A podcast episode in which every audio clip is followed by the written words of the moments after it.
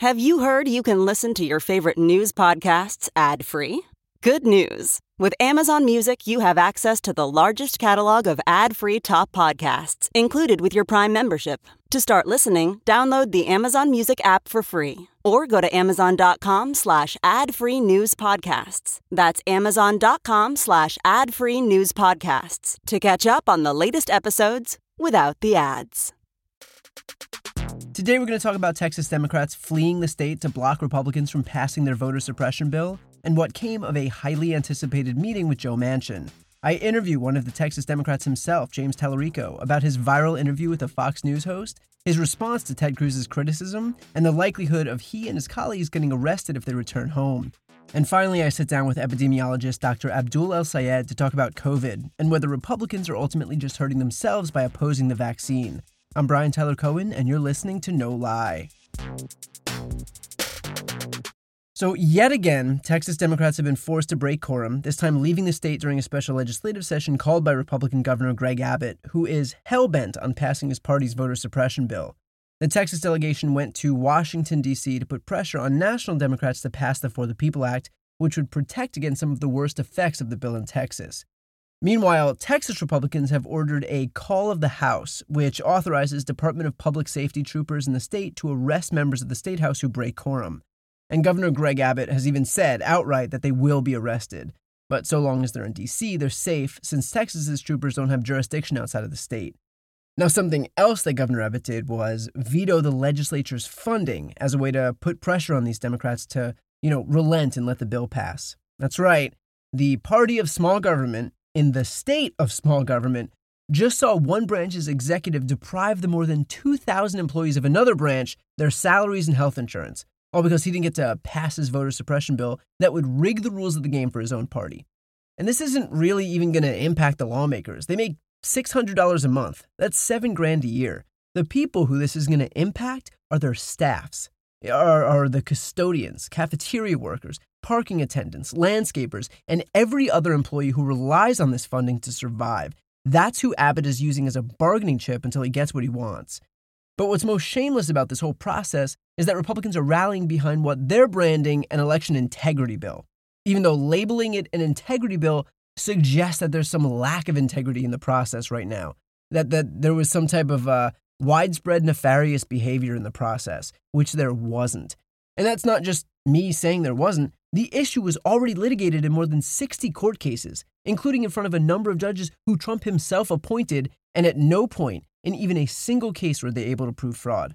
Trump's own DOJ and DHS said there was no fraud. Republican secretaries of state said there was no fraud. Recounts and audits confirmed there was no fraud. So to suggest that in an election where the results were correctly counted, that somehow, on some planet, the thing was illegitimate is to pretend that none of those things happened. And that's what this is. It's pretending. It is a coordinated effort by most Republicans to repeat and promote the big lie that the election was stolen, even in the absence of a modicum of evidence, because so long as they can manipulate their supporters into believing there was fraud, they can continue using that as a pretext to pass laws that'll make it more difficult for people to vote who typically cast ballots for Democrats. They are lying about an election being rigged as a justification to then rig the next election for themselves. And beyond that, just look at the bill. Banning 24-hour voting is not election integrity. Ending drive-through voting is not election integrity.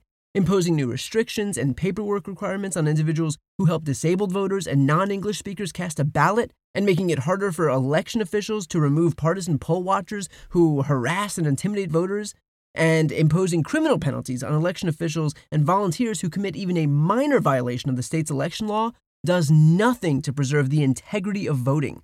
None of those provisions should be passed by any legislature even mildly committed to voting rights. The point here is making it more difficult to vote. But of course, Republicans will point to the fact that they've removed provisions that were included in previous versions of the bill, including a provision that would have shut down a number of polling precincts where predominantly black voters live, and another that would have ended early voting on Sunday mornings when black churches sponsor souls to the polls. And they'll point to these as a sign of compromise. But it's not a compromise to just take out the single most abhorrent provisions of a bill. Taking out those provisions should be the bare minimum. Imagine somebody robbing you and telling you they want your phone and your wallet. And then they're like, okay, look, I'll tell you what, let's compromise. Just give me your wallet. That's not a win for you. That's making something shitty just marginally less shitty. The bill that's been reintroduced in this special session is a marginally less shitty bill that is still wholly unwarranted and unnecessary. Now, the fact that these Texas Democrats are in D.C. is the only thing preventing the Republicans' bill from passing, but it's not a permanent solution. Abbott has the power to call unlimited special legislative sessions. And so while it won't work this time, he can call another one the day after this one ends. And if the Democrats flee the state that time, he can call another one after that, meaning that the situation isn't sustainable, but it was never meant to be. The whole point of this exercise is to put pressure on national Democrats who clearly aren't meeting this moment. Because here's the deal. We can screw around with our legislative priorities and win some victories in the short term, but Republicans have their attention trained on consolidating power for years beyond this. Like, they're focused on ensuring that states are so gerrymandered that there's no way the Democrats could win the House, meaning that zero legislation gets passed ever again. And that would be the whole ballgame, which is why every day not spent fighting back against these anti-democratic efforts is a day wasted.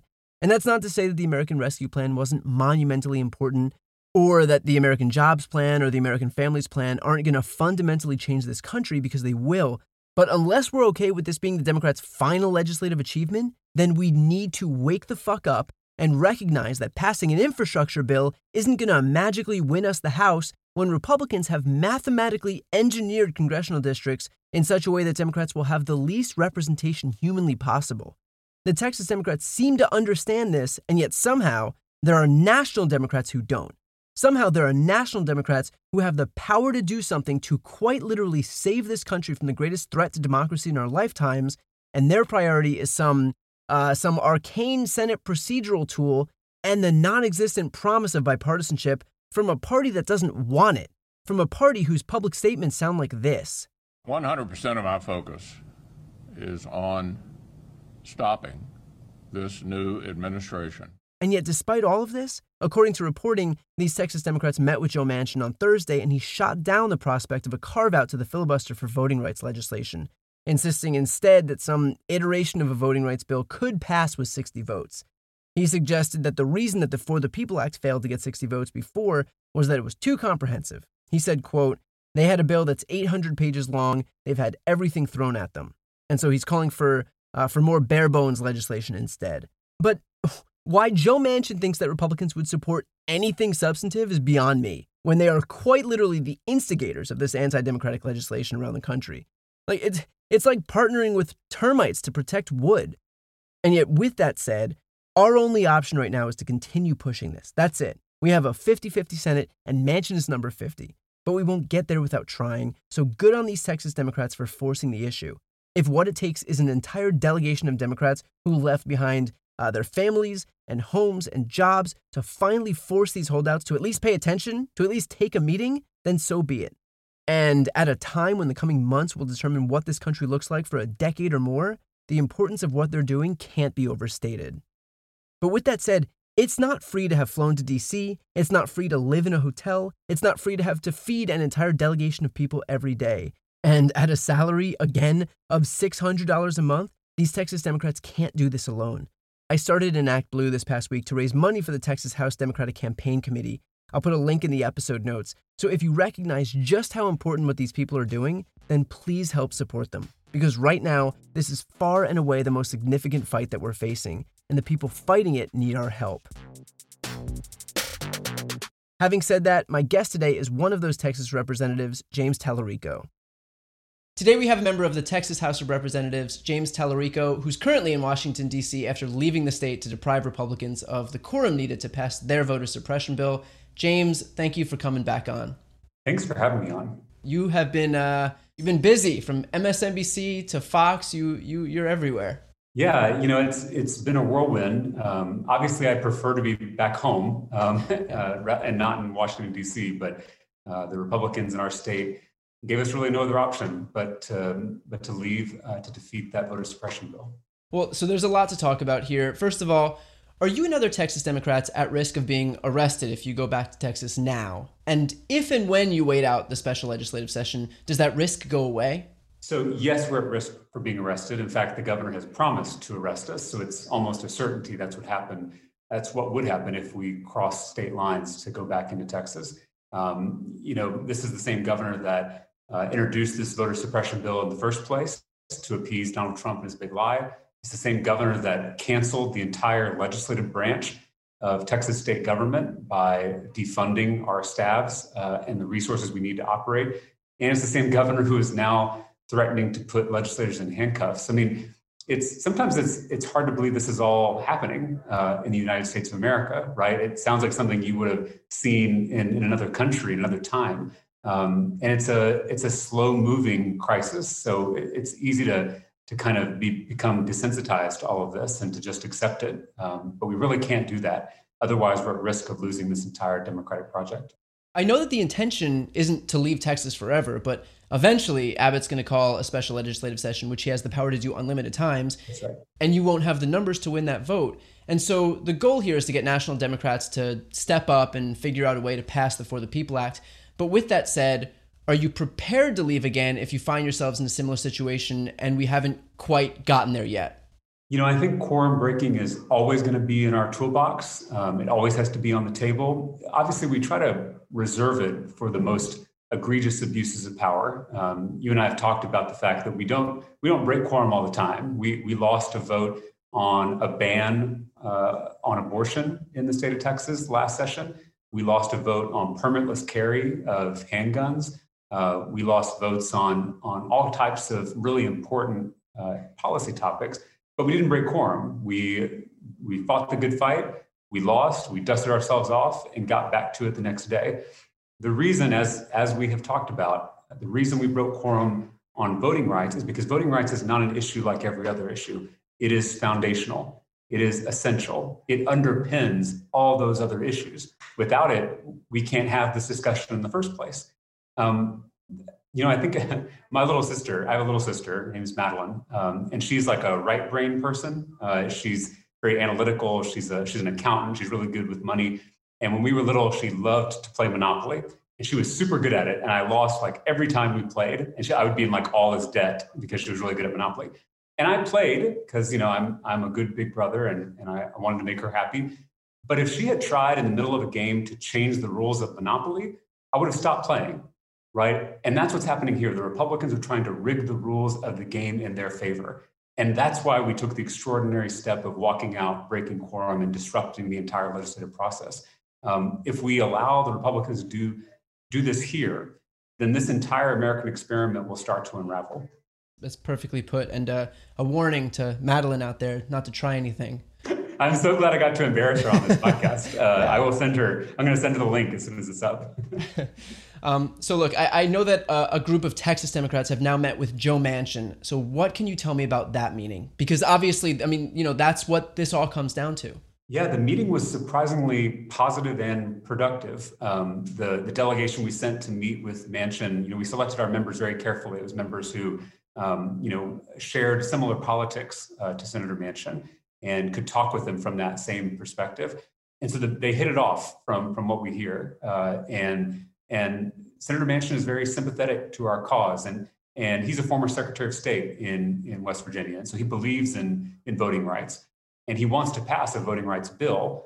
The issue is what's included and how expansive and how wide is the scope of this piece of legislation. But I think there was some movement on the fact that we can take steps to prevent something like what's about to pass in Texas from becoming state law. And honestly, this is not an abstraction to us. Our constituents are having their rights undermined as we speak. As you and I speak right now, my constituents are at risk of losing their God-given right at the ballot box. And so I need something to pass that's going to protect them. That is my job as a state rep. I have to serve them. And so if we can't get the full loaf this time, I'm going to settle for whatever I can get to ensure that this bill in Texas does not become law. Well, look, we already know that Manchin supports some elements of the For the People Act. He's come out with a list of provisions that he is supportive of. But the issue, even if we do manage to get a pared down version of the For the People Act, is obviously the filibuster. So was that included in talks?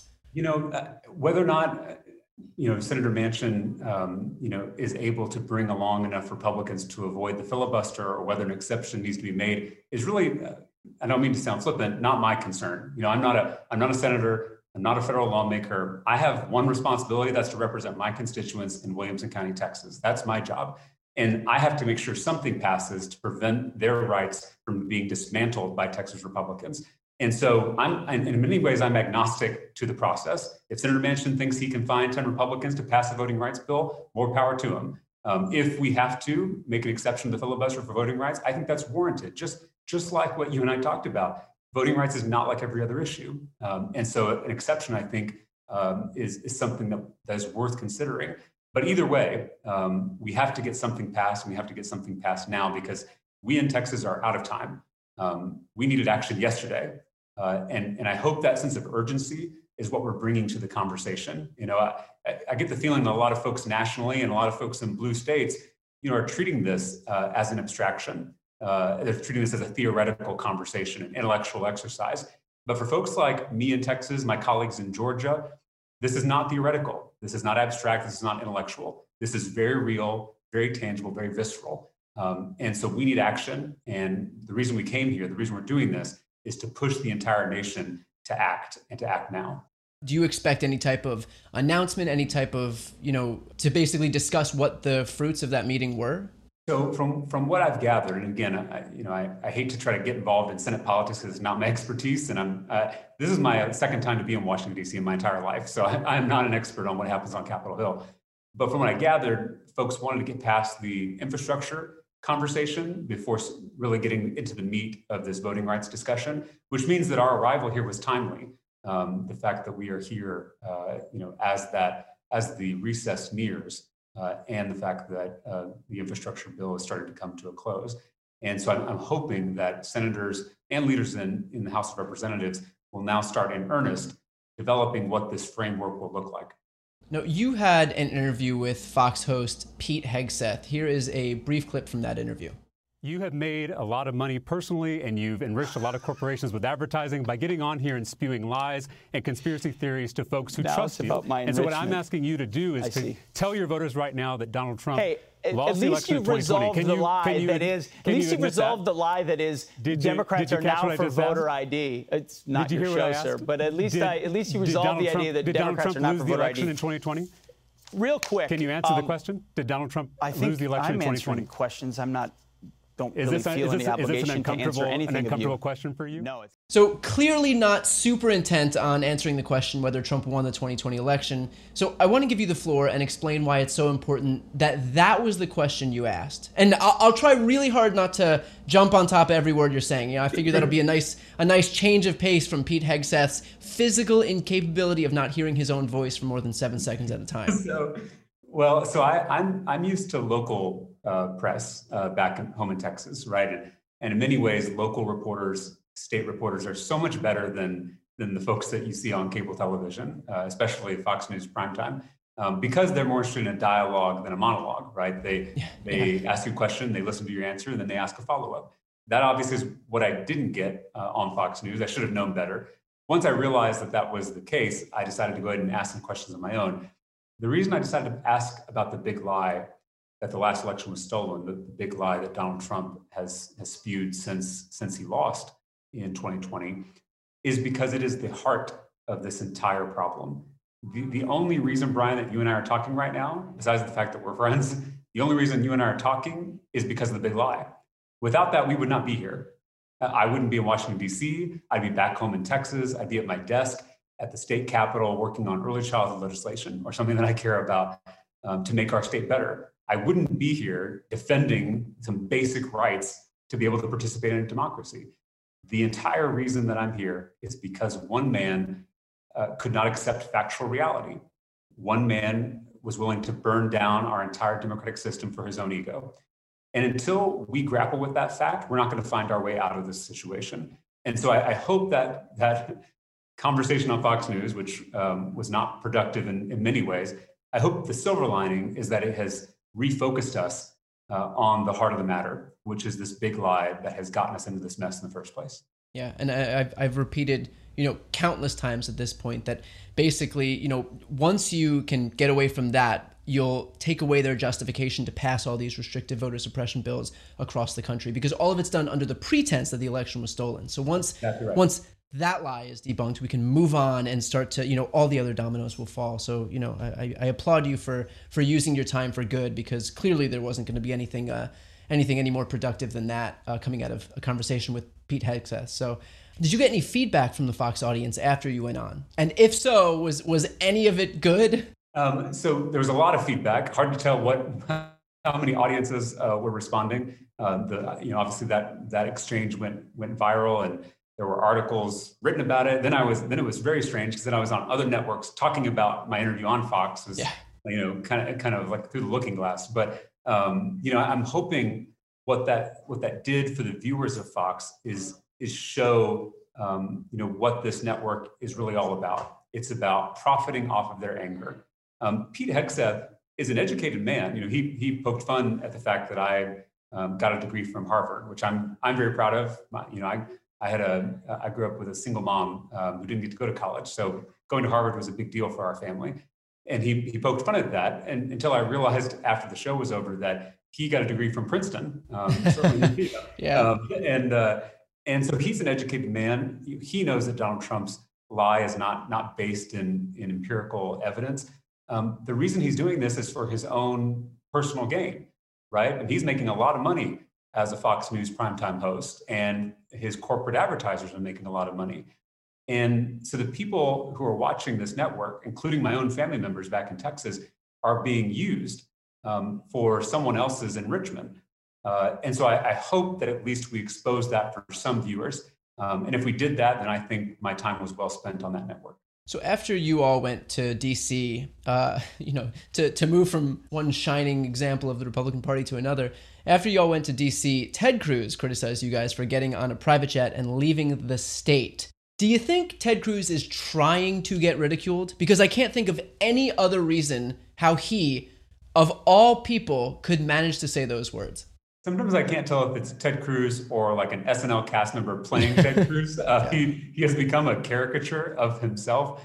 The complete lack of self-awareness for him to enter into this conversation is stunning. I hope that contrast between my colleagues and I, who left the state to serve our constituents, versus Senator Cruz, who left the state to abandon his constituents, is made very clear to the people of Texas, because that's the difference between our two parties. One is interested in their own personal gain, their own personal ambition, their own personal enrichment, and one is interested in empowering the people of Texas to achieve their fullest God-given potential. And the contrast couldn't be starker. And I hope that we remember in the next election which party fought for Texans and which party fought for themselves. And to build on what you just said, and what people like Ted Cruz said when he called, this a political stunt, I can't imagine that you want to have left your homes and your families and your other jobs, that you need to actually survive, because as far as I know, your salary is what, $600 a month? That's before taxes. So it's more like $400 a month. To leave all of this, to go to Washington, D.C., to beg Joe Manchin, of all people, to do something that he's been adamant about not doing. Who would want to have to lobby Joe Manchin to do the thing that he never said he'll do and eliminate the filibuster? One hell of a vacation. Sign me up. Right. I mean, the amount of personal sacrifice that my colleagues have had to make to be here is really overwhelming. We've had colleagues who have left their children. Some is young as just a few months old. We've had colleagues who have left elderly parents. We've had colleagues who have left sick and dying loved ones. Some of them had to leave their bedsides to be here. Representative Celia Israel postponed her wedding. That's exactly right. She canceled her wedding, and she celebrated her birthday yesterday here in a conference room in the basement of a hotel. And so those personal sacrifices are nothing compared to the sacrifices that brave Americans made long before you and I, right, at Normandy, at Selma, to protect the sacred right to vote. The thing about this, though, is that Joe Manchin doesn't have to sacrifice anything. He really doesn't. All he has to do is make one exception to one Senate rule to save American democracy. It's not that hard. It's a pretty light lift. And I'm a politician, so I understand, you know, what it means to take a political risk. And this is not a substantial risk. So you have folks here that have come to the nation's capital, politicians just like Joe Manchin, who have to get elected, who have made personal and political sacrifices to do what's right for our country. All we're asking him is to do the very same. Well said. So now we're recording this on Friday. As of right now, we've already raised over $125,000 through an Act Blue that goes directly to the Texas House Democratic Campaign Committee. So for the almost 4,000 people that donated, can you just kind of give an indication of what those funds are being used for? Well, first, I just want to tell you, it's a very emotional thing to have people step up and have your back in a moment like this. This has been a tough week for us. Not only are we sleep deprived, I think I've gotten like a cumulative of 10 hours of sleep this week. Not only are we run down, not only are we missing our families and our beloved home state of Texas, but we're also getting harassed and attacked by the far right every single day. My office has been flooded, mostly from folks out of the state of Texas who have been brutal to my team and to me. And that's hard on a person. We're all elected officials, we're also human beings. And this has been a very difficult week, but the fact that total strangers have signed up with this project of yours to give whatever money they have, hard-earned money, I'm sure, to this effort, it just, it really does mean a lot, personally and politically and professionally. So I just, from the bottom of my heart, just wanna thank everyone who donated. And also wanna thank you, Brian, because you have a lot of different competing priorities, a lot of projects you could support. And the fact that you lent your name, your credibility, your reputation to this effort means a whole lot. And you and all of your supporters are honorary Texans in my book. And I hope when all this is over, you guys come down to Texas and get some quality barbecue with us and celebrate, because you're a part of this fight now, and you're in this with us. And so to answer your question, that money is going to go to the HDCC, which is the entity we use as members to be able to fund different projects. This money will be used to protect our staffs because, as we mentioned earlier in this conversation, Governor Abbott canceled the entire legislative branch of government in Texas, which means that over 2,000 staff members are going to lose their salaries, their pay, and their health insurance on September 1 of this year because of the governor's veto. And these staff members, I've been talking about how hard my colleagues have been working. These staff members have been working twice as hard. They're the ones who have orchestrated the plane tickets. They're the ones who orchestrate the meals for us to eat, the bus ride to the Capitol. They're scheduling the meetings. They're doing the research, right? They're doing the bill analysis. These staffers are the true superheroes of this effort. And we're going to repay them by taking away their pay and their health insurance that they and their families rely on. But because of your efforts, because of the efforts of your audience, we're going to be able to keep them afloat for a little while longer and buy us time to see how our lawsuit against the governor in the Texas Supreme Court works out. And so you and your audience are single-handedly keeping afloat an entire generation of staff members who are standing up for democracy as we speak. I'm glad to hear that. And obviously, I should note that the fund is still open. So for anybody watching and listening, you can find the Act Blue in the post description of this podcast, this video, wherever you're watching. So with that said, James, thank you so much, not only for taking the time to speak with me today, but for what you and your colleagues are doing. You've got an entire country behind you, and we couldn't be more appreciative of your work to really get this to the forefront and put some pressure on national Democrats who frankly haven't delivered thus far. And so we're hoping that that what you guys are doing and putting your whole lives on hold to make this happen is gonna have some impact. So thank you. Y'all support and your friendship are keeping us going, and we thank you from the bottom of our hearts. Thanks again to James Talarico. Now we've got Dr. Abdul El-Sayed. He is an epidemiologist, one of the former Democratic gubernatorial candidates in Michigan, and the host of the podcast America Dissected. Abdul, thanks so much for coming back on. Always a privilege to be with you. Thank you. So we have a lot to dig in here as far as the pandemic's concerned, especially as far as public health goes. But first, I want to look at this from a political perspective. So if right now the vaccine protects against the variants that currently exist, then the people who really are at risk are those who aren't vaccinated, right? And so if the people who are getting sick and hospitalized and dying are virtually all unvaccinated, is this not just self-defeating for Republicans who are, you know, the primary drivers of the anti-vax movement? Like, how is this not just get sick and die to own the libs?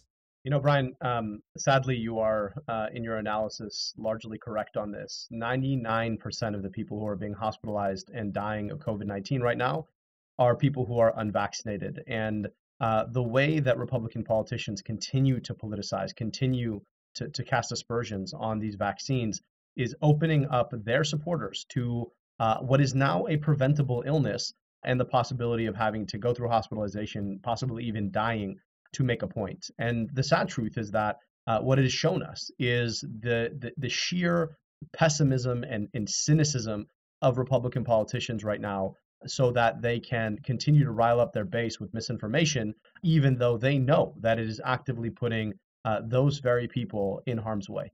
Right. I mean, is there ever going to come a point when the people who are getting sick are exclusively and unilaterally their own voters that this will, I mean, I guess we already have an answer considering, you know, 600,000 Americans have already died and they're still continuing to do exactly what they did before. So I guess I just answered my own question. I mean, the sad reality is that we keep trying to understand this and dissect it with the petty tools of reason, when in fact, yeah. This is a logical outcome of a set of presuppositions about where GOP politics is that defies reason. And the sad reality of it is that it does so almost on purpose.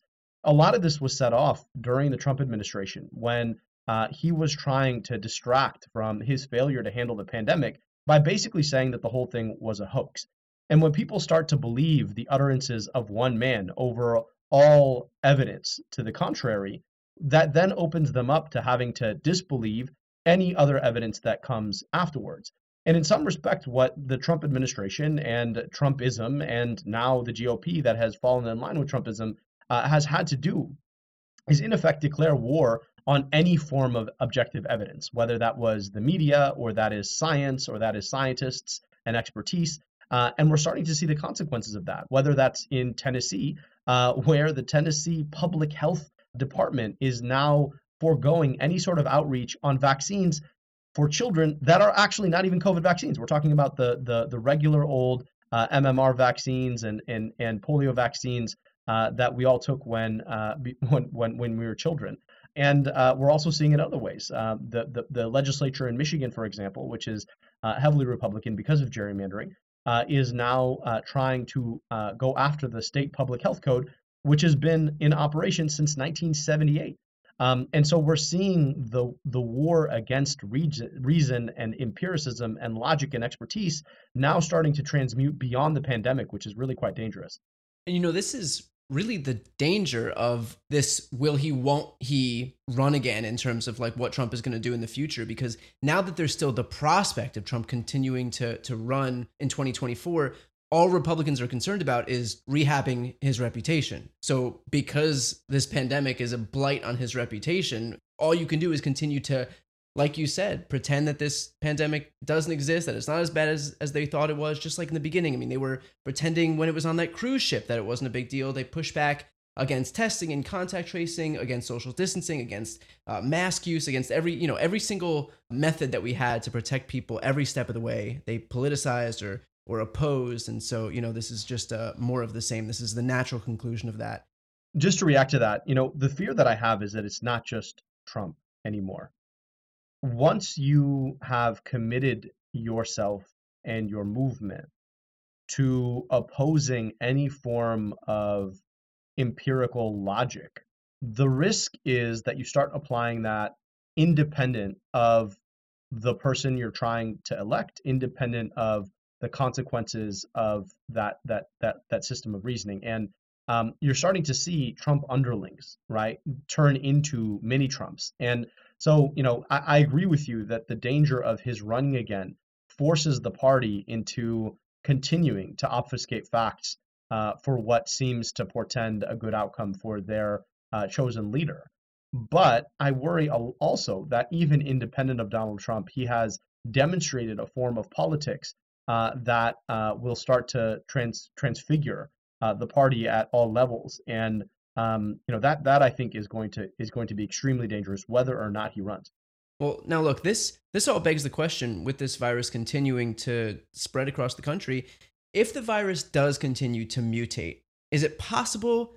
And is it likely that the vaccine could be rendered completely ineffective and that we'd be back at square one? I certainly hope that it's not likely. But, the notion that a virus that has figured out how to evolve, to make itself more resistant to the natural immunity that we get after having had the disease, could figure out how to make itself more resistant to our vaccine-mediated immunity. And obviously, I'm personifying the virus here, but this is a natural process. And the more people who get this virus, the more opportunities there are for this kind of evolution to take hold. And so, in a lot of ways, we're playing Russian roulette here. And the sad truth of it is, it's not just our country, right? We focus a lot on the majority, unfortunately, of Americans who are choosing not to get vaccinated right now, but there's billions of people across this world who remain exposed to what is now a preventable disease because of the way that we've allowed major corporations to continue to dominate access and decide who gets access to these life-saving vaccines. And so, there are people around the world who'd line up for days to get access to a vaccine, but they don't have it because, unfortunately, of the politics foisted on them by people who are choosing not to get vaccinated in our own country. Yeah. And so this America firstness is not just, I want to make sure that I get access to the vaccine first, but I want to hold it for myself, even if I choose not to take it, because, of course, America first. It is a self-defeating logic. And in the end, could ultimately, like you said, there's a possibility that it could render our vaccines useless. We hope and pray to God that is not the case. But what the virus is showing us day in and day out is that it has this capacity to mutate, and that it has the capacity to render our vaccines useless. The answer here is to vaccinate as many people as fast as we possibly can. It's kind of like putting a blanket on a fire, Brian. If you put a blanket on a fire quickly, you can smother the fire and rob it of oxygen, and the fire goes out. But if you slowly feed a blanket to a fire, it just becomes fuel for that fire. And I worry that because of our system of late-stage corporate capitalism, because of the America First Trump crowd who are choosing not to get vaccinated and trying to hoard the vaccine at the same time, that we are slowly feeding these vaccines to the pandemic fire, and that could really end in disaster for us. Well, we know that people not getting vaccinated correlates almost directly with political affiliation, and that once something becomes part of your political identity, as opposed to a public health decision, there's no convincing someone to change their mind. So is that the case with COVID? Is trying to change minds here basically like trying to get someone to switch their position on abortion, for example? I wrote an essay in my newsletter, The Incision, which I hope folks will check out at incision.substack.com. And I wrote it after spending a late night up with my toddler as we tried to sleep train her into her own bed. And at one point, I got really frustrated with my daughter, and I just yelled, "Go to sleep!" And I realized that this was a fundamental futile exercise, because everything that my daughter was doing to try and stay awake, to try and keep us in the room with her, was motivated by an anxiety driven by fear of something that's fundamentally unsubstantiated, whether it's a monster under your bed or a fear of the dark. We know that these things aren't fundamentally more fearful than going to sleep in the middle of the day. But that's what she's afraid of. And the anxiety, it builds up those fears in her. And I think if we're thoughtful about this, it's a helpful metaphor to understand perhaps the way we need to move forward around anti-vaxxers, around the big lie. I think our response, and logically so, is to try and yell, "Go to sleep," right? Which is to try to say, right, the election was free and fair, just get your vaccine already. Those things don't work, because I think we have to acknowledge that there is some anxiety that, unfortunately, a number of actors are playing upon and trying to build up But there is an anxiety at the edge of that I think we would be smart to acknowledge and try and soothe. And so what we believe have to do is both be able, right, to empathize with folks, recognizing there is no reason to believe that the conspiracies around the election or around the vaccine are true, and yet there is anxiety about it. And yelling at anxiety doesn't make it go away. It usually just makes it worse.